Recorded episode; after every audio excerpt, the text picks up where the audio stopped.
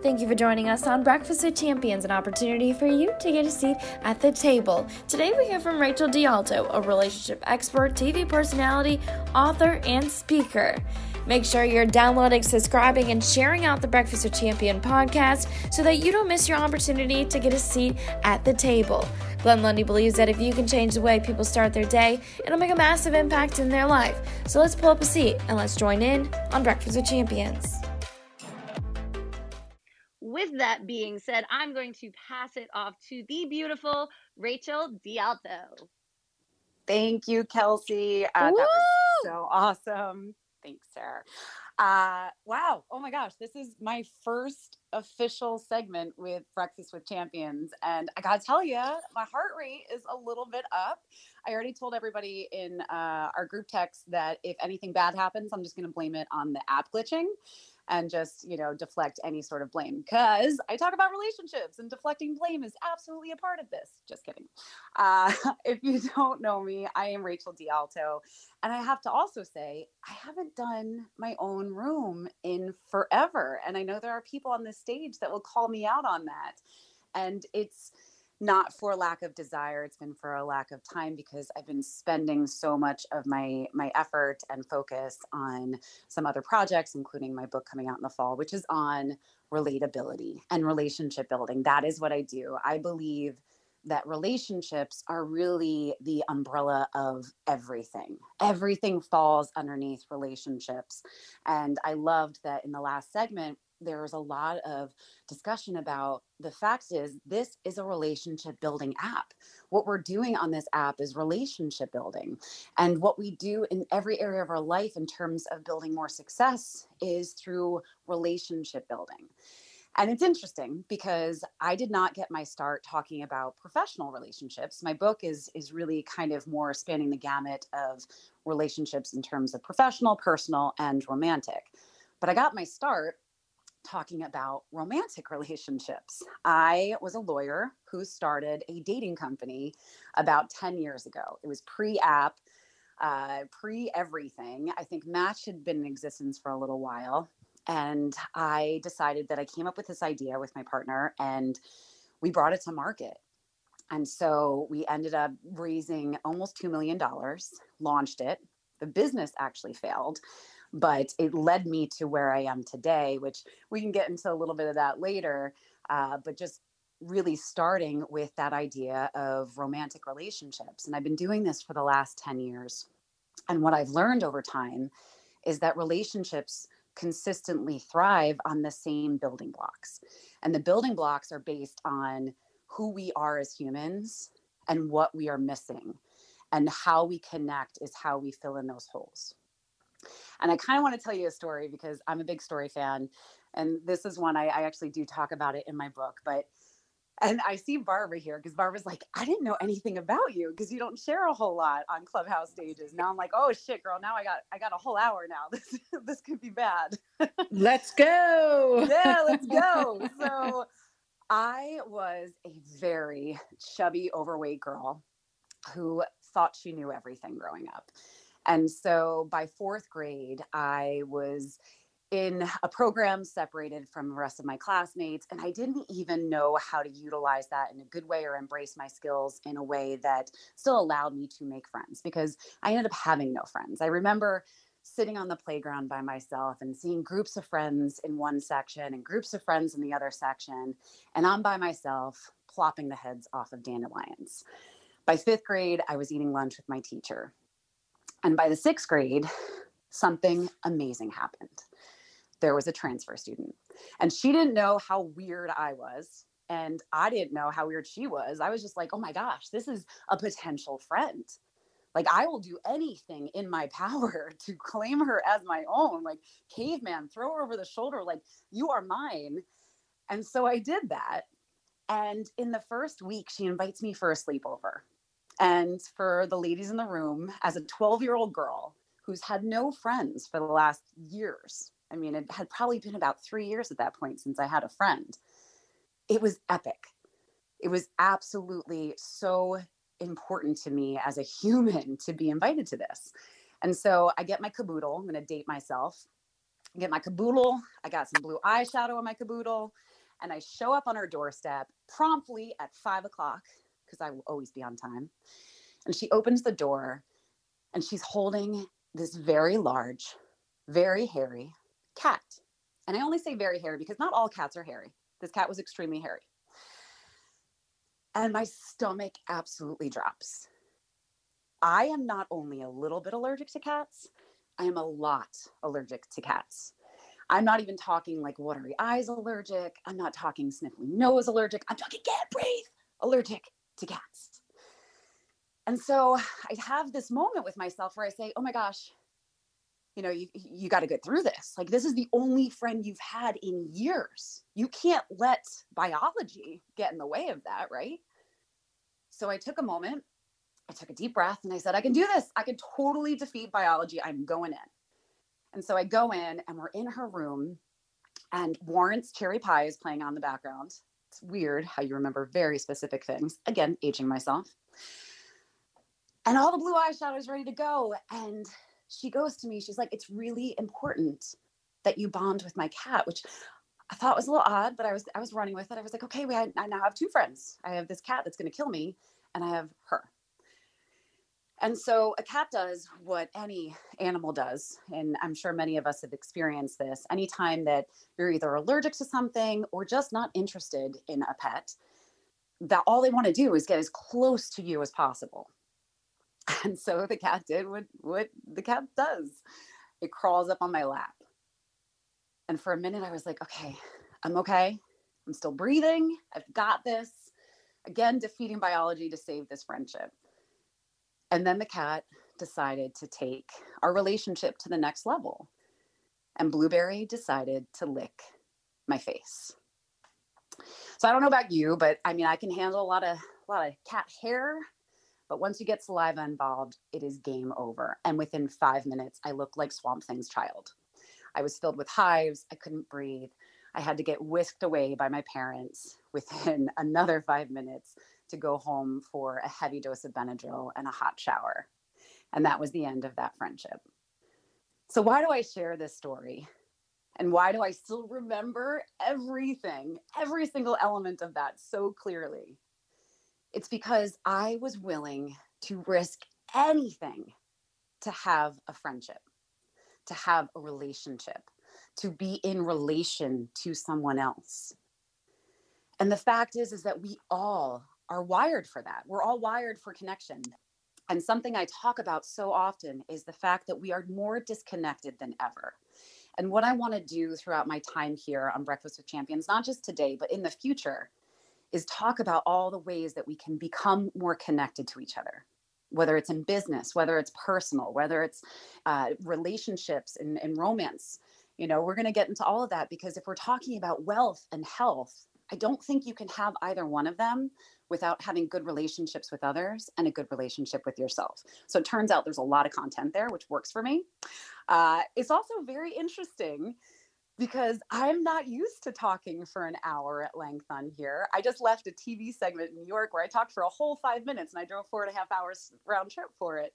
So this is really fun because I get to dive deep into this and get to dive deep into to what I'm super passionate about because again, it goes back to that umbrella of relationships. And I've been studying relationships for the last 10 years. I've studied them in a legal context. I was a litigator for a period of time. I was a really good mediator, if I'm going to humble brag there. And I think that I take a lot of that with me in terms of how I'm able to perceive people and how I'm able to, to read people and read relationships. And then I've been working with people for the last 10 years as a coach, as a hypnotherapist, and now through my books and my speaking. And what I found is that there is a through line. There's one through line that sticks out to me more than anything. And it's something that I'd really love to dive into today. And I posted about this recently on Instagram, actually, this morning as I was getting nauseous on the car ride home. Can't do cars apparently anymore. I'm really, I keep on aging myself. But so I was talking about this confidence shaped hole because at the end of the day, everybody that I've ever worked with, anybody that I've ever had a conversation with, the challenge is always worthiness. The challenge of connecting to someone is always, Am I enough? The challenge of, Am I willing to put myself out there and risk whatever is left of my self esteem? And we end up with these confidence shaped holes that prevent our relationships, that prevent our relationships not only with ourselves, but with everyone around us. And I talk about this because I experienced that. Part of the reason that I share my background of going through bullying and, and risking my life, I, I mean, kind of, I could have died if you let me go long enough and cat like sat on me again. But I could have put myself in a position where I wasn't willing to risk that, or I was willing to stand up for myself. I was willing to put myself in a position where I embraced who I was. And I said, oh no, you know, this doesn't work for me. I pretended to be somebody I'm not so that I could sustain a friendship because I had that confidence shaped hole. And I see the confidence shaped hole getting in the way of every type of relationship out there.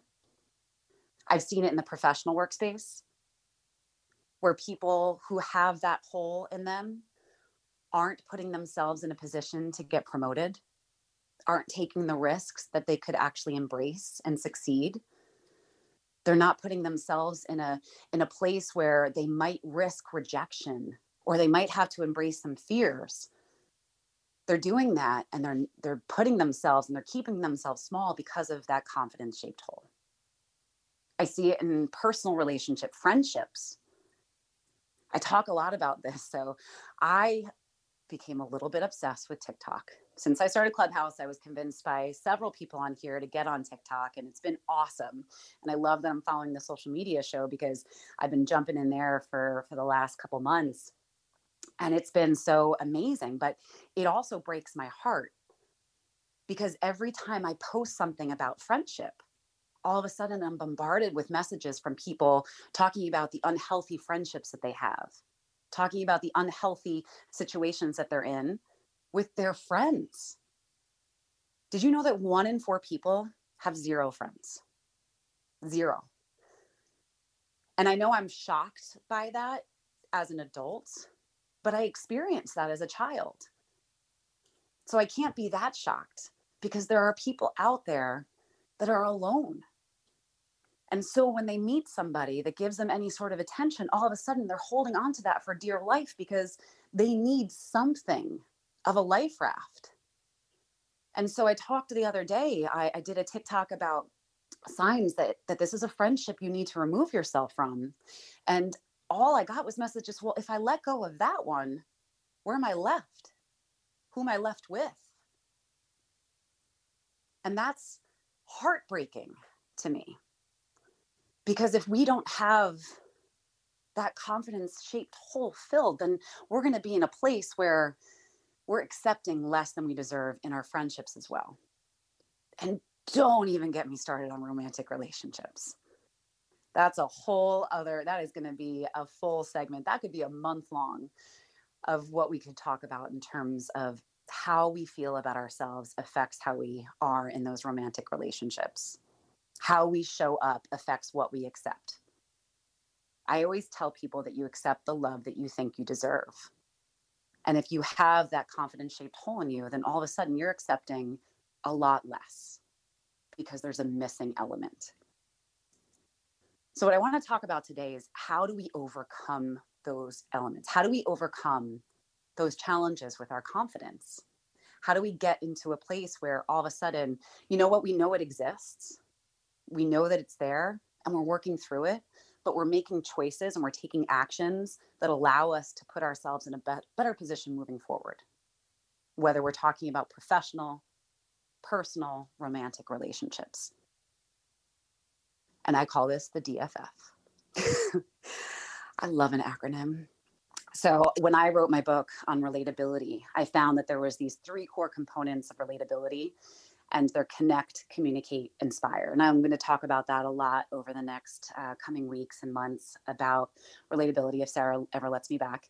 Uh, but I think that, you know, it's really cool when you can put something together and create a cool acronym. You know, you hear all these speakers and they talk about, you know, lead or spark or star, and they're able to fit these things in, or Donna, Donna's got star. So that's really cool. But I have Kakai, and that's where I'm at. but I also have DFF, which I think is way cooler. But DFF is really the formula for figuring out how do I fill this confidence shaped hole.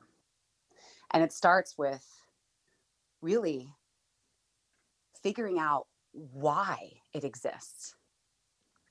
It's figuring out how it existed, it's defining it.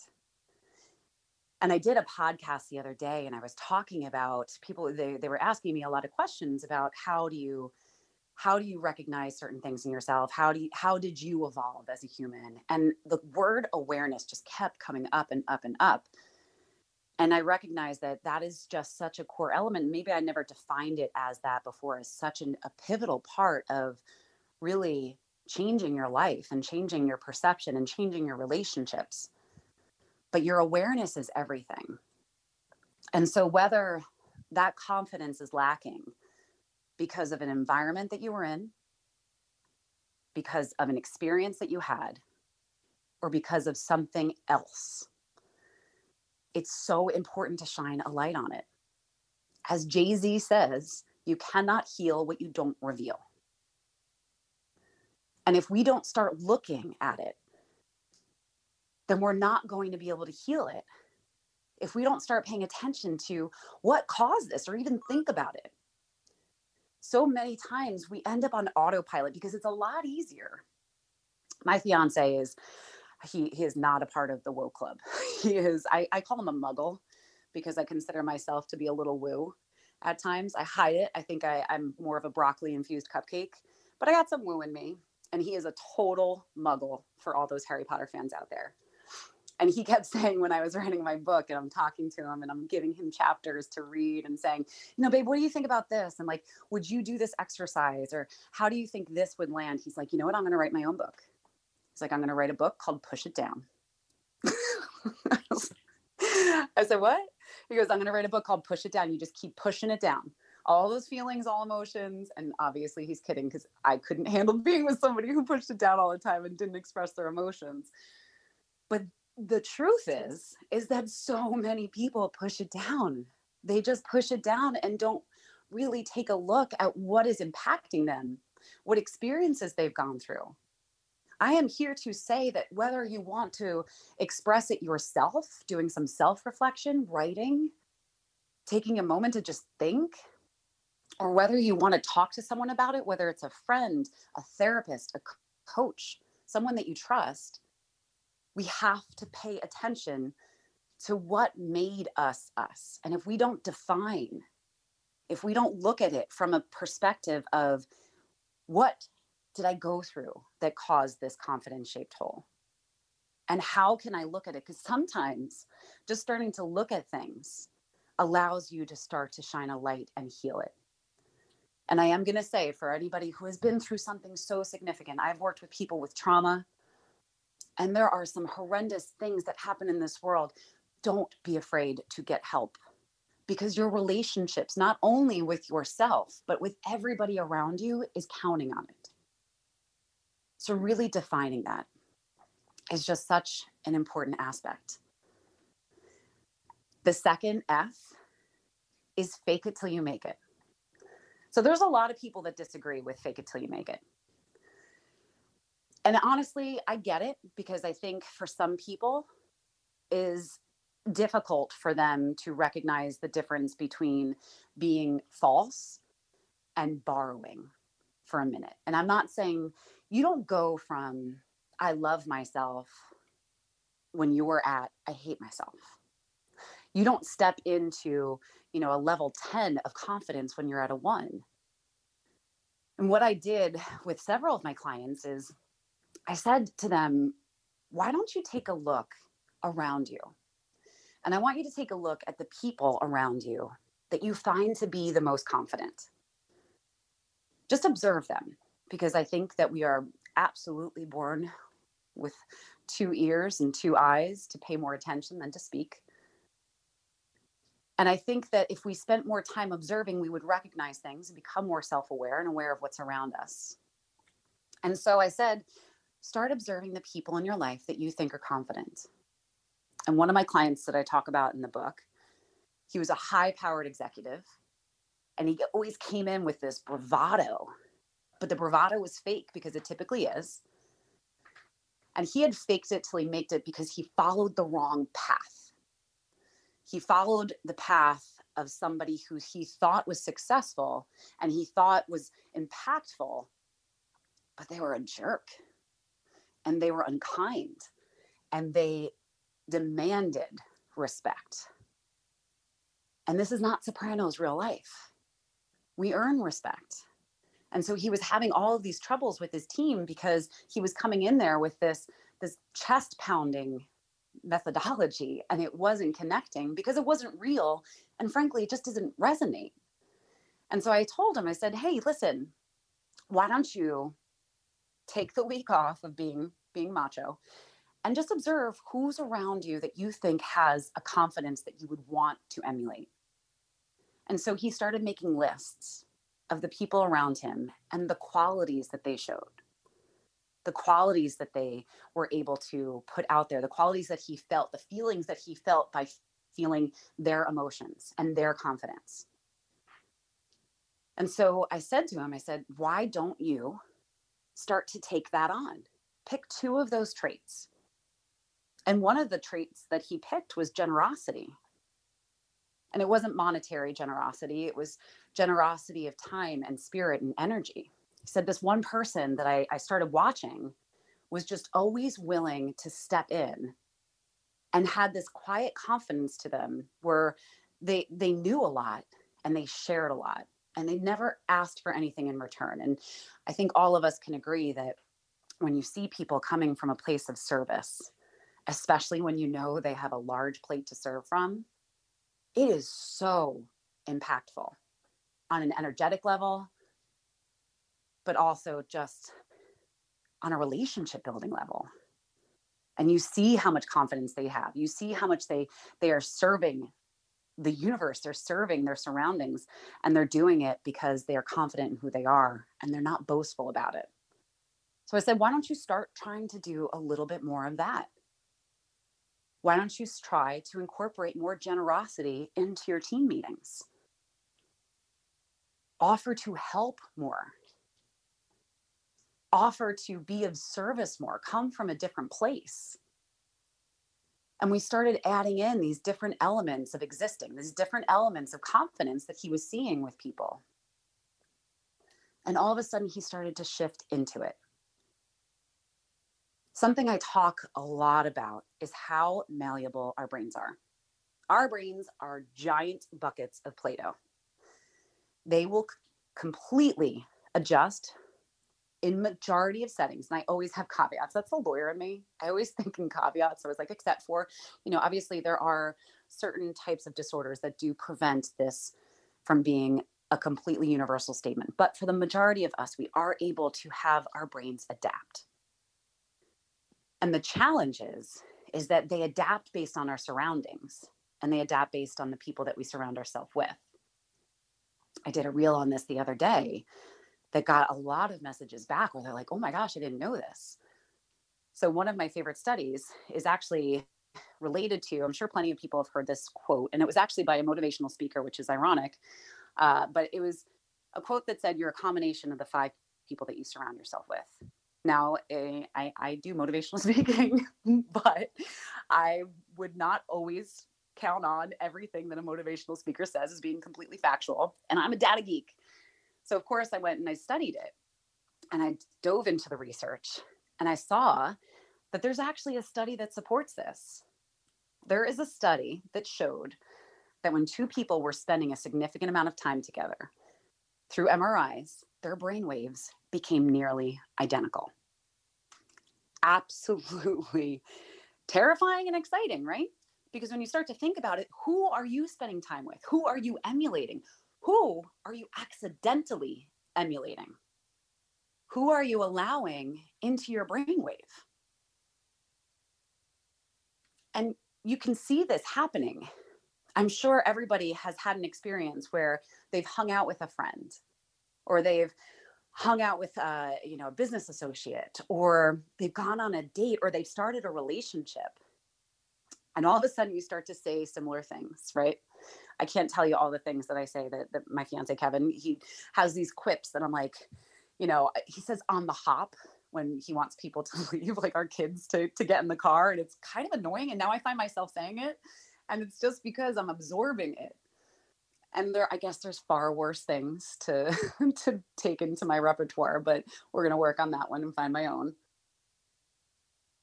But you also start to absorb the energy of them I was in a toxic marriage. There was a lot of hostility, and there was anger, and there was frustration. And I hope that you don't hear that in my voice now because I have been out of that for 10 years. And I remember talking to people that I saw right after I left who knew me when I was married. And they were like, "Oh my gosh, you're you're a different person." You act different you you feel different like there's a different energy to you. And it's because we absorb that. We can't not be affected by the people that we spend time with. We can't not be affected by the energy of those that you allow into your space. So i think it's just so important to recognize that you have a choice here in terms of filling that confidence shaped hole, to fill it with people that fill you up, to fill it with people that you can emulate and allow to have an impact on you. Think about a time where you leveled up in terms of your relationships, whether it's your professional, your personal, your romantic. One of my favorite things is that I never want to be the smartest person in the room. I love to feel dumb. And I feel leveled up when I'm around people who are just highly intelligent and, and just so heads above me because all of a sudden I feel like they're pulling me up. But it's the same thing with our energy and it's the same thing with confidence. So we have to be able to recognize who do I want to emulate, not only consciously, but subconsciously through our space and our time and our choices and how we choose to spend our time and how we choose to embrace our environments. The last of the DFF is to focus on the positive. So, obviously, I am not the first person on Clubhouse this hour to talk about positivity. It is absolutely, you know, something that is talked about probably as often as authenticity. But for me, I like to think of it in terms of brain hacking. I am a big fan of unconscious and conscious collaboration. So, in one sense, I, I really do like to focus on what are our conscious thoughts. I'm going to get into a couple tools that I can give you for that, but also our subconscious thoughts. As I mentioned before, I am a hypnotherapist. I don't I don't coach or practice individually anymore um, at all, but I do still offer um, some tracks. And if anybody wants a free confidence hypnosis, you can just DM me. No big deal. I'm not. I don't sell anything. I have. Well, I do have a book to sell. I keep forgetting that. Um, but anyway, I am a big fan of utilizing our subconscious. So utilizing things like hypnosis. Hypnosis is meditation with a goal attached to it. And if it, it feels a little weird, you think I'm going to turn you into a duck from afar, unless you're in New Jersey, then I could do it close by. But hypnosis is just meditation. And so utilizing things like meditation to start to amplify the positivity in you. Because the more that you amplify that positivity, the more that you actually start to create it, the more that it does exist. But I think also it's impossible to just do things subconsciously. We have to put in the effort. Kind of goes back to Tamale's discussion today on mindset and action. Mindset is awesome. Having the thoughts are awesome. Having the intention is essential. But you have to take action. And the same thing goes if you are going to start focusing on the positive. What I talk about often is the way that our brain works if you are a typically negative person, and I don't I don't think a lot of people really identify with that. Some people do. Some people are very self-aware of like, no, I have a ton of negative thoughts, whether it's about my body, my intelligence, my money. You know, it's it's always those top three things that get in our way. And they recognize that, but maybe they don't recognize that there's a lot of negative thoughts throughout the day. One of the things that I think would be super helpful is really starting to jot that down. I used to have people, and actually I, I, still do, and it's part of the book, is creating this negativity journal. Because the more that you become consciously aware of your negative thoughts, the more that you recognize how many you have and how you can change them. So you start to create a journal of this is the thought that I had. And whether it's in your note section of your phone or it's actually written down on paper, which is my preferred method because again, studies show that it it tends to resonate better psychologically. But start to write down what those thoughts are. Start to track them throughout the day like you know enough once you become self-aware it's easy to start to pay attention to them I always give the analogy. I don't know if anybody in give me a mic flash if you shop at Marshalls or TJ Maxx. I don't know if I have a, my friends here. Yes. So um, the place gives me anxiety. I'm not gonna lie, because if I don't know what I'm going in for, all of a sudden I buy like a couch, some shampoo, a t-shirt, and then like some sneakers for my kids. It can be a lot, and there's just stuff everywhere, right? Like they don't have it's not organized into, you know, there's general sections, but it's all over the place. However, if you walk into a Marshalls or a TJ Maxx and you're like, I need a blue shirt, right? I just need a blue shirt. That's all new. I'm focusing on getting a blue shirt. What happens? All of a sudden, all you see are all these blue shirts everywhere because you know what you're looking for. So even just setting the intention of I'm now going to focus on what are my thoughts? How often do we even ask ourselves that? Like, what, what am I thinking? I mean, I'm going to have you guys feel like you have multiple personalities by the time I'm done with this, but it's very effective. The more that we start to analyze it, the more that we start to think about it, the more we recognize that there is even the most positive people have some really repetitive thinking and it's negative. And there's a lot of statistics on that. And I've quoted some of them in my book about negative thoughts and uh, the repetitiveness of them. And you know how many thoughts a day we have and the, the numbers are all over the place. I'm still not sure how you exactly track that but that's what scientists do. But once you have them you can start to take action to shift them because you can stop yourself in that track. Once you have that thought and for me if i'm being real if i'm being vulnerable which is what i preach it's always been appearance which is ironic that i chose a career in television it's always been appearance. So for me, what I see is just a constant repetitive nature against my appearance. So for me, I have to take action on that. I have to make an effort to stop it. Literally, sometimes, mostly silently, especially in public, I'll say something like, Rachel, stop, stop. What are you saying? Like, stop it. And then I'm going to give myself a spin on it because I love to play PR. You're going to spin it and you're going to create something that's more positive. And sometimes it can't be, just like I was saying before, you can't go from I hate myself to I love myself.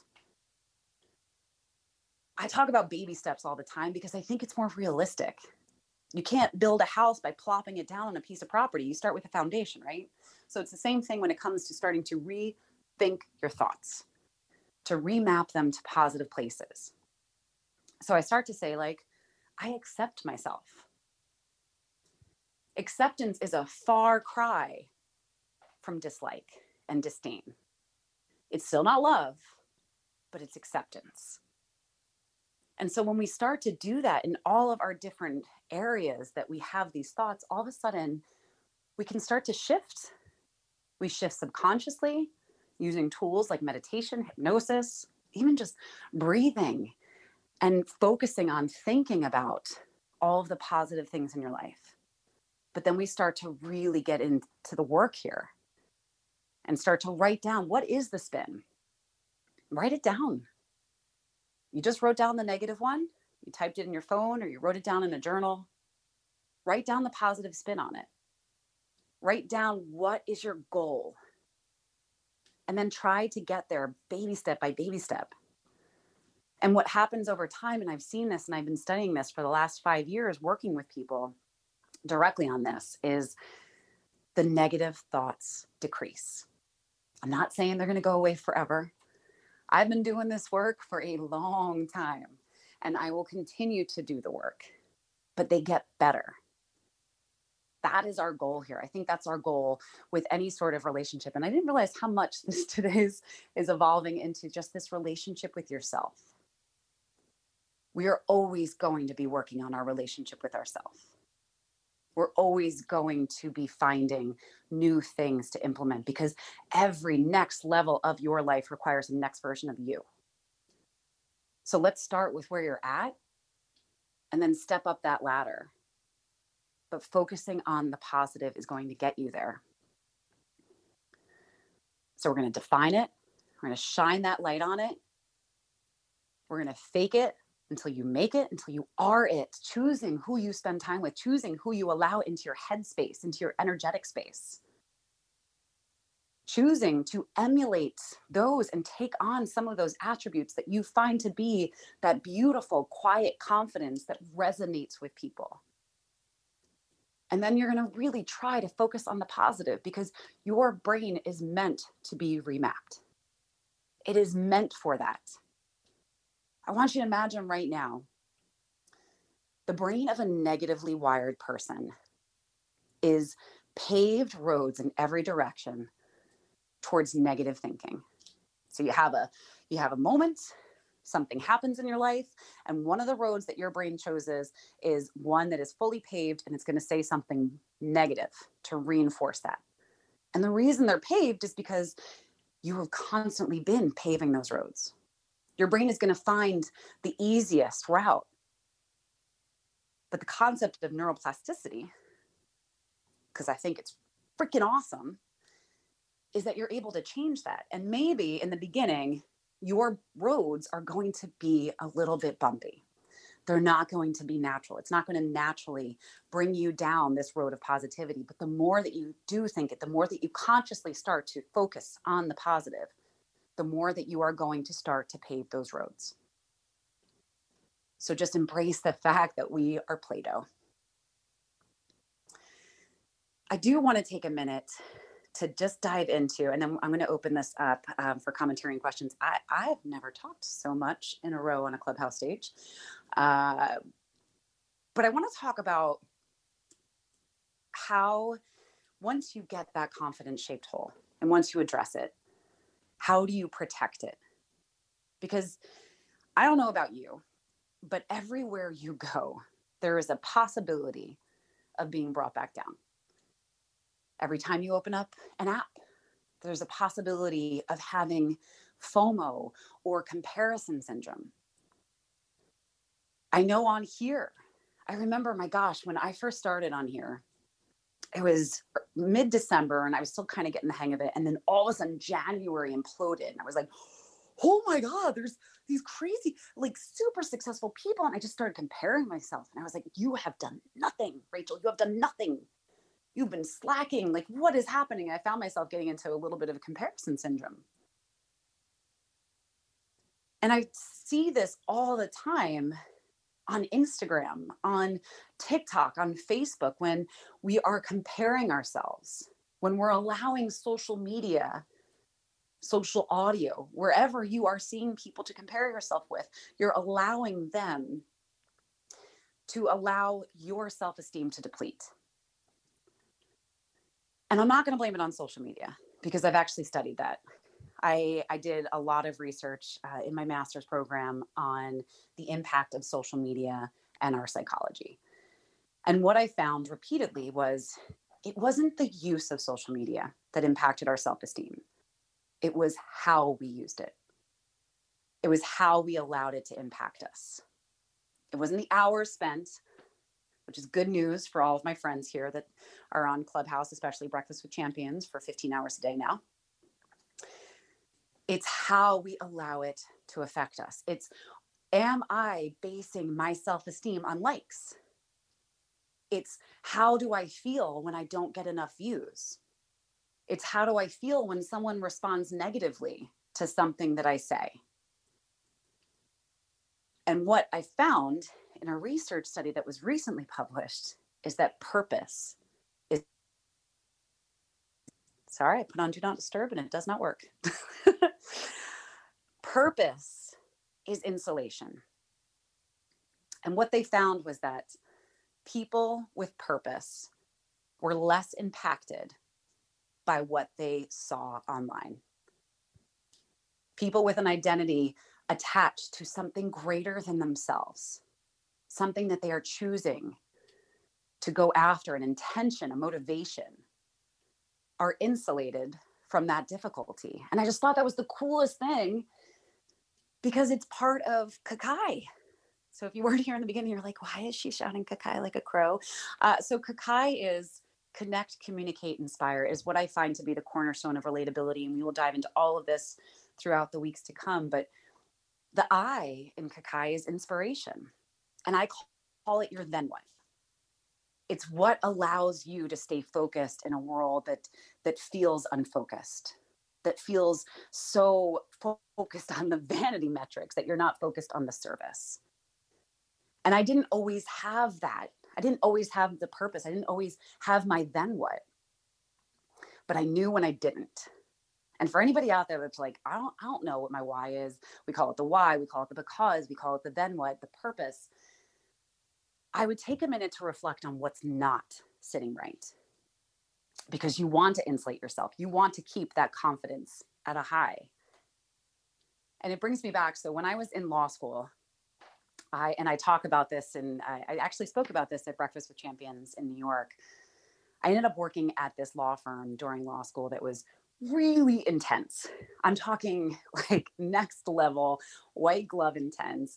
I'm pretty much just signing my life away to be behind a desk in, in a small office without windows until you get partner and then you just don't see your family, but you got mahogany.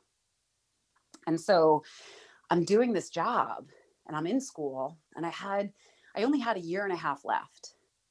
And I remember talking to my family and I said, I'm dropping out. Like I'm I'm done. This is awful.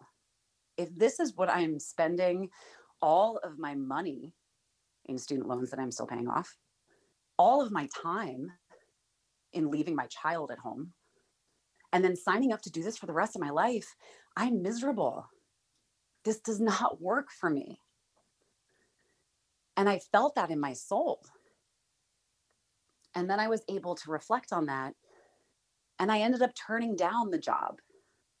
And I, I had some really great advice from somebody, a mentor of mine that said, well, why don't you just try working somewhere else? And I was like, wow, that's, that's brilliant. I never thought of that. But I did. And I ended up working for a judge and I clerked for a year. And it was a very different experience. And I still left law, but I left it with love. And it did create my through line. It did create my purpose. And it led me to where I am now. And it led me to recognize people and to work with people and to observe people in a way that I still do now. But I knew when it wasn't right.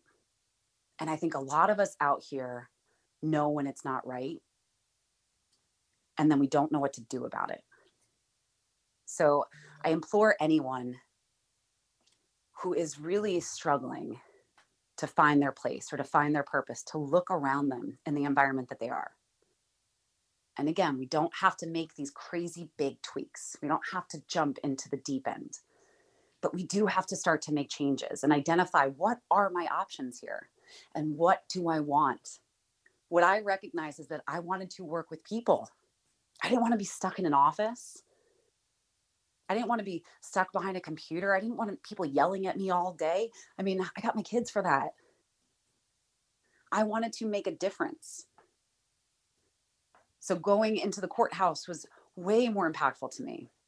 And then doing what I do now, the trajectory that I've been on, and that is for another date and time. But I found that through line, I found that purpose, and know that your purpose can change and you can choose it. If it feels too existential to have that conversation with yourself, I got you talking to yourself a lot today. If it feels too much, then choosing something. What is my intention for today? What is my intention for this week? What is my intention for this month? What is my purpose? Because we have to insulate ourselves. We have to be able to insulate ourselves from all the things in this world that will try to pull us down. The negativity is out there. And we didn't do all that freaking work on our confidence shaped holes to build those relationships just to let someone pull it away from us. So it's so important to find that purpose, to make that a part. because at the end of the day, too, it really is the cornerstone of what makes you relatable. When when someone shows up on this app, you can feel when they know what they are and who they are and why they're here. Even if it's just in that room. When someone shows up in that room and they are speaking from their heart and not their head, you feel it. It hits differently. And that's so beyond relatable to me. That doesn't make me like you, that makes me love you. That doesn't make me just want to connect with you, that makes me want to be a rabid fan of yours. So, finding your purpose and sharing it wherever you're able to share it is not only going to insulate you from the BS that exists out there and the people that are there to bring you down, but it's also going to connect you to everyone around you.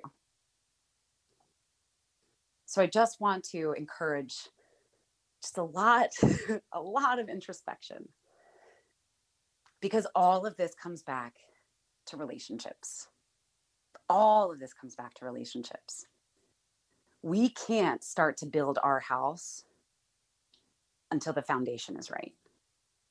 We can't start to build relationships and to take them all to that next level and to really, really connect with people until we look within, because there's always going to be something holding us back. So I'd like to just close and open it up to everybody and just encouraging everyone to take that reflection. I think I should reset. I feel like I haven't haven't said anything in a while about where we are and why you're here. Um, but I appreciate every single one of you for being here and listening. And uh, I just, I love everybody. I love you all. And I hope that you shine your light brightly and with confidence. And with that, I'm just going to remind everyone that you are in Breakfast with Champions, the Millionaire Breakfast Club. And there are now 15 hours of programming each weekday from 5 a.m. to 8 p.m and 6 a.m. to noon on Sunday, as long as as well as Club 111 on Sunday. And so, thank you for being here. Invite some friends in the room because my friend Raylan is coming up next, uh, and invite them to join the club because there's so much in here and there's so much purpose and passion and excitement that I would hate for you to miss any of that. So, with that being said, I would love to open this up to anyone with commentary. Uh, if you have anything to say, to share, to add, if Rachel, this like is Silk. I just want you to know you did an awesome job. I loved it. I'm glad that I popped in in time to hear you. You're amazing. Mwah. Thank you, Silk. Rachel, this is Sarah. Congratulations on your first segment. Can everyone have mic? Woo! Rachel. Congratulations. Congratulations, Rachel. Well done. Well done. You killed it. Dropping jewels.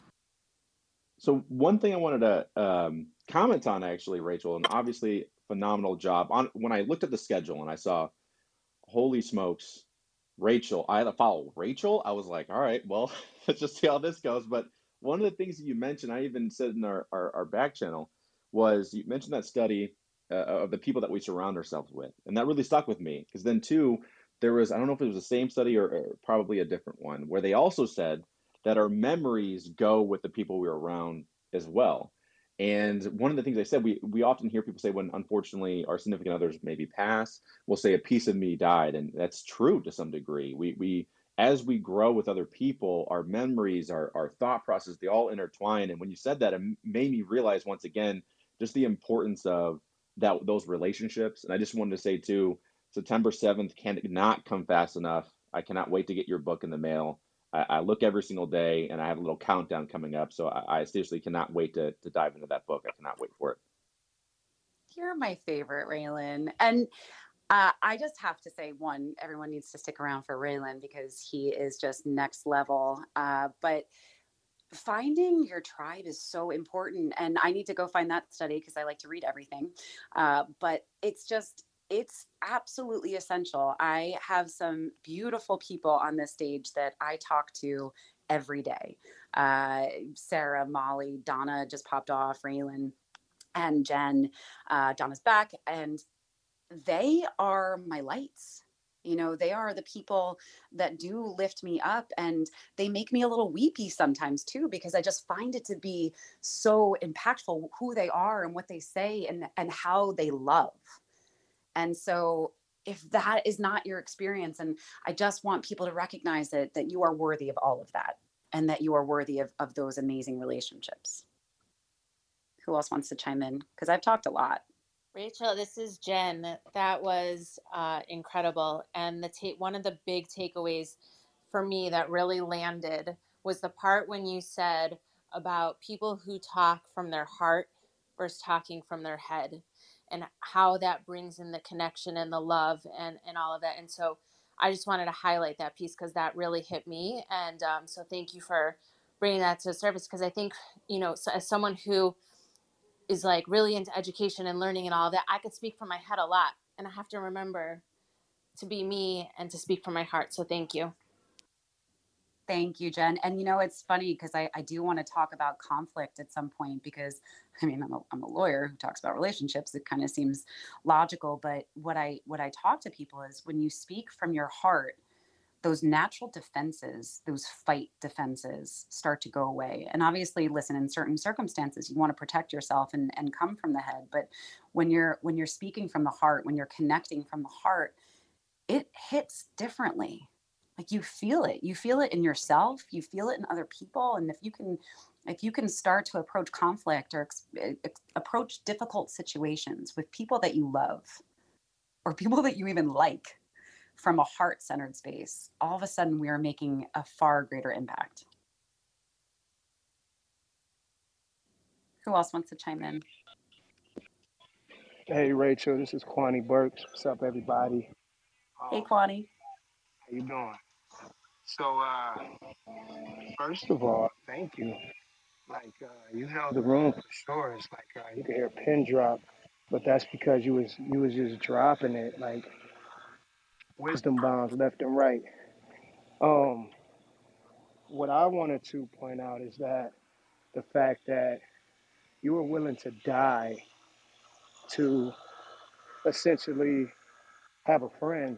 Now, as your childlike self, you, you knew that, you know, you being having some type of reaction was, imminent, but you didn't know the dangers of it. Like we would diagnose it as adults uh, when we're when we're trying to keep our kids away from danger. But you knew that it was some type of danger in allowing this cat you you to be around this cat, and it could have been just as simple as like, hey, I'm allergic to cats, so you know I know you love cats, but can you just keep it away when I come over? But that's not what what you were pointing out to in the story. You were literally willing to die to get have a friend, and I think, like the, the Bible says, uh, out of the mouth of babes, you took an analogy that happened to you as a child, and you were making the point of about. I know you were making the point about the loneliness, and that that's how much you wanted a friend. And Clubhouse has provided that for us, like-hearted, like-minded people. And um, but I looked at it as like that's the same mentality you need to have in your relationships, your entrepreneurial journey. That's the same mentality you need to have. Like, look, this might be bad the first time, or I might not survive, or I might be seriously or just somewhat hurt, but this is a pain that I need to go through so I can learn from it. Or might come out on the other end with a, a different angle to take this on. But it's just it's just fascinating how you were willing to go through that just for a friend, but we we need to be willing to go through that as adults to find that friend or, or find that entrepreneurial success that we haven't achieved. So thank you for sharing that, and I appreciate you. Somebody take Thank you, Kwani. Yeah, and, and for the record, I don't dislike cats. My body does. Uh, just for anybody out there, because I know I, I, I, we have some passionate cat lovers in the world. Um, I would just say it's it's so important to also just show up authentically, which is something that, uh, you know, that's a whole other hour or month of talking, of just owning who you are you know and and you can make that you can make those choices that do stretch you and put you into uncomfortable position but you can own who you are while you do it. And that makes you relatable in my opinion. So thank you for that. Thank you for sharing. Anyone else want to pop in? We have three minutes left. Rev max? Yes thank you rachel. Um, and, and, congratulations on your first segment. It was, it was very powerful and and uh, like Silk said, you're definitely dropping gems. And um, when you were talking about purpose, it, it definitely resonated with me um, in a special way, and in how um, also our purpose uh, changes, and maybe you have multiple purposes, um, because I've definitely witnessed this throughout my life. Um, through the different evolutions and, and, trials and tribulations and overcoming obstacles and, and uh, the, the evolution and awareness as well um, about myself and, and, about the world as well. I remember I, I, can still recall, you know, when I was 18 and and my um, my purpose and my intentions and, and the lifestyle I was living was um, very very different um, to, to now at, the, at, this point in my life. So um, it's it's very um, you know exciting, like, like you said, be, being surrounded by like-minded, like-hearted people who are also evolving and, have that intention to to not only better themselves in every way possible, but also others. And, and that's um, that's just a special place to be. And, and so, so I always like to just say thank you. I'm, I'm appreciative and, and, thankful to be in this space. And and um, would love to explore, um, you know, how I can bring value to anybody who hears my voice. So thank you very much, and um, have a great one. I appreciate you. I love that. Thank you, Rev Max. Thank you. Uh, and yeah, you keep saying like-hearted. I love that like-hearted, and and it's so true about that purpose. Is it does evolve. And I think eventually you do get to a place, and it takes, you know, a, a minute to get there, where you do find that overall umbrella. And I reached my overall umbrella about eight years ago uh, and it was during a meditation where I just received a message that said, My purpose is to be love, period. And I remember thinking about it and saying, Wait, what does that mean? Like, it feels a little obscure, but I ran with it and I actually got it tattooed on my rib cage. And so I'm reminded every day that my my overall purpose in this world is to be love. So thank you, uh, everybody, for being here and thank you for staying with me. And I'm going to, uh, Sarah. Thank you for joining us on Breakfast with Champions. If you want to catch the live version, you can follow us on Clubhouse and listen from 5 a.m. to 11 a.m. Eastern Time, Monday through Friday, Saturday 6 to noon, and Sundays with our 111 Sunday service. Make sure you're keeping up with Breakfast with Champions and getting yourself a seat at the table.